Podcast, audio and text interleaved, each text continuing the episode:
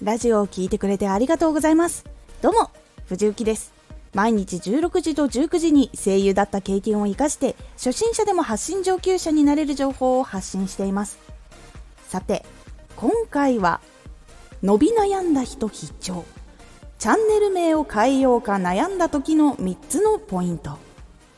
これを最後まで聞いていただくとチャンネル名を変えようか悩んだ時に自分で基準を決められるようになれます。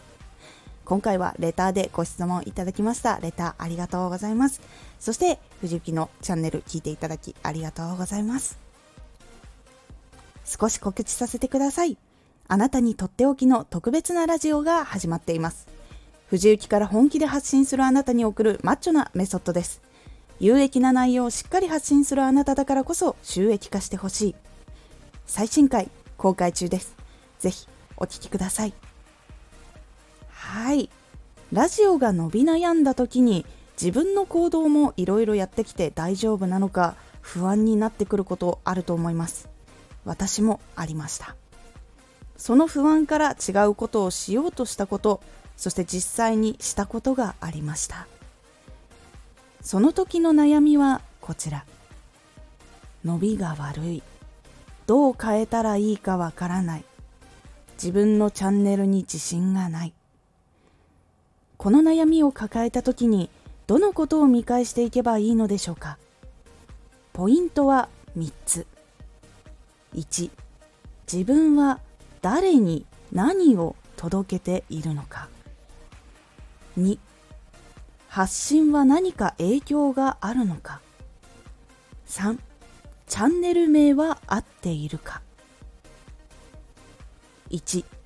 自分は誰に何を届けているのか。不安になってくるといろんなことを新しくしたくなったりすることがあると思います。ですがその前に一度立ち止まって考えてみましょう。チャンネルで今発信しているラジオもしくは生放送で誰に何を届けているのかを確認しましょう。例えば情報系だったらこの情報をどういう人にどう使うために届けているのか使ってもらうためとかね。でエンタメ系だったら誰にどんな楽しみもしくはどんな癒しを届けているのか。日常系だったら誰にどんな感情になってもらいたくて発信をしているのかなどです。これはほんの一部に過ぎません。そしてもともとのプランからずれているのか。それともばらけているからこれからプランをはっきりしようって決めるのかを決めた方がいいです。もともと目的なくラジオを始めていたっていう方もいらっしゃると思うのでその時は今までちょっとやってきた間でどんな人が声をかけてくれたかなとかどんな人が聞きに来てくれたかなっていうことを思い出してじゃあその方に今やっているこれをお届けしよう。という方向に決めていくといいです。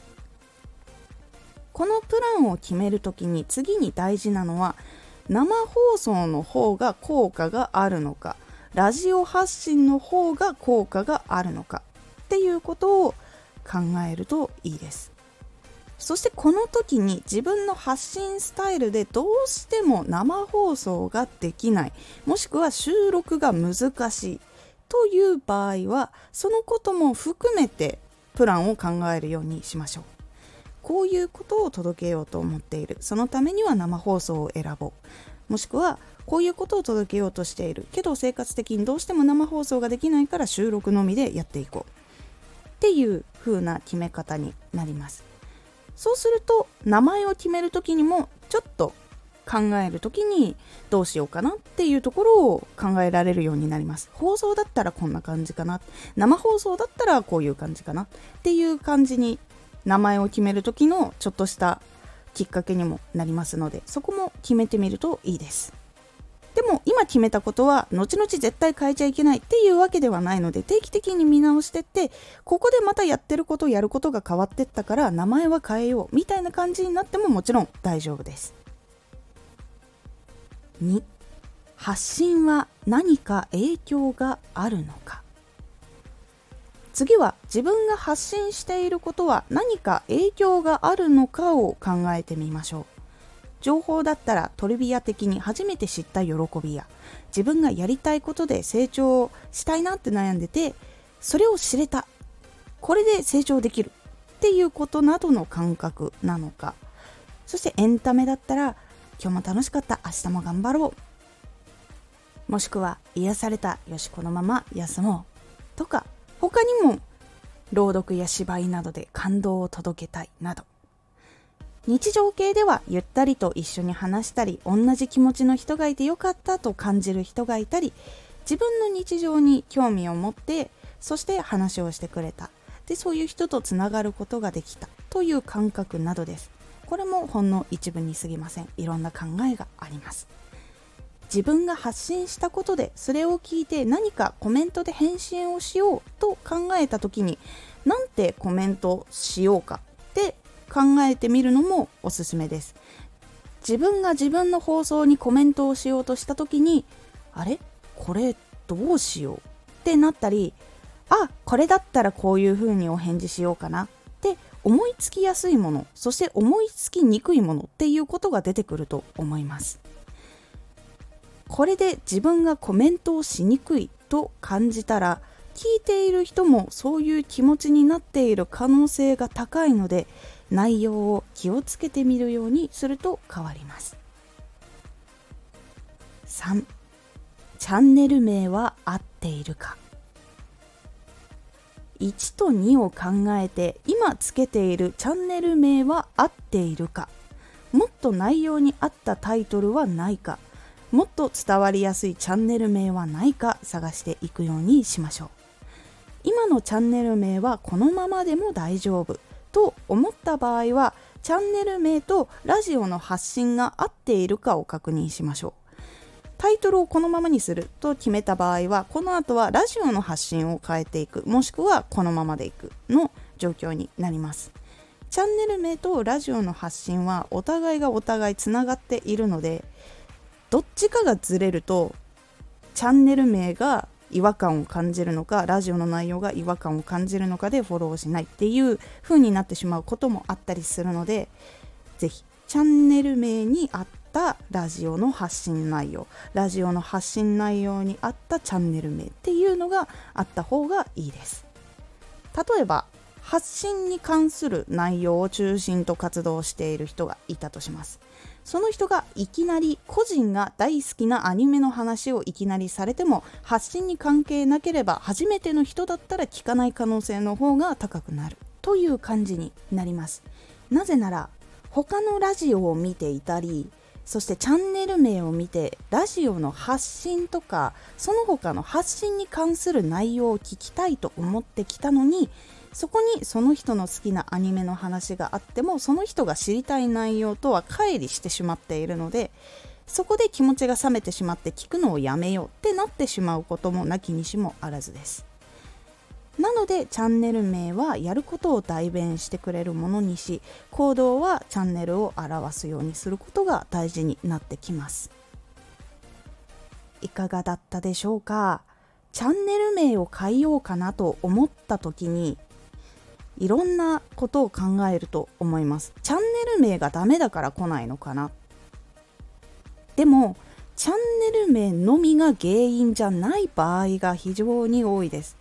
伸び悩むっていうことの原因は結構複数あります。今回話した内容だけじゃないところも正直あります。なのでまずチャンネルを変えようチャンネルの名前を変えようと思った時にまず見返してみることが今のチャンネル名が正しいのかそれとも今のチャンネル名とやっていることが乖離しているから変えなきゃならないのかそれともチャンネル名が合っていてやっていることが乖離しているからなのかを見つめ直した上でチャンネル名をこれから変えようかどうか。っていうことを考えられるようになった方がこの後自分が成長していった時にまた同じことにぶつかった時にどういう基準でやっていこうかっていうところでまた同じ悩みがってるっていうことが減るので是非見返してみてチャンネル名が合っているのかどうかっていうところにたどり着くループを自分の中で作って見ることでチャンネル名を変える時にはこうしようっていうことができるようになるのでおすすめです。今回のおすすめラジオラジオ初心者必聴。チャンネルが成長しない3つの特徴。この3つをアップグレードすることでさらに魅力が伝わるようになるというお話です。このラジオでは毎日16時と19時に声優だった経験を生かして初心者でも発信上級者になれる情報を発信していますのでフォローしてお待ちください。次回のラジオは雑談会です。発売したばっかりのボイステック革命を読了しましたというお話になります。こちらは読んでみて感じたことをお話という感じになっておりますのでお楽しみに Twitter もやってますツイッターでは活動している中で気がついたことや役に立ったことをお伝えしています。ぜひこちらもチェックしてみてね。今回はレターでご質問いただきました。こちらで参考になれば幸いです。やることに合わせてチャンネル名を決めた方がいいと思うので、ちゃんとやること確認して、その上で自分のチャンネル名で合っているのかなっていうのを考えてみて、合っているならそれを続けた方がいいと思います。だからこの名前にしようとかもしくはこういう行動をするからこの名前にしようっていう方が自分でも行動をしていく時の指針にできるので分かりやすいと思うのでぜひ試してみてください。そして本当にラジオを聴いてくれてありがとうございます。そしてレターもありがとうございます。今回の感想もお待ちしています。ではまた。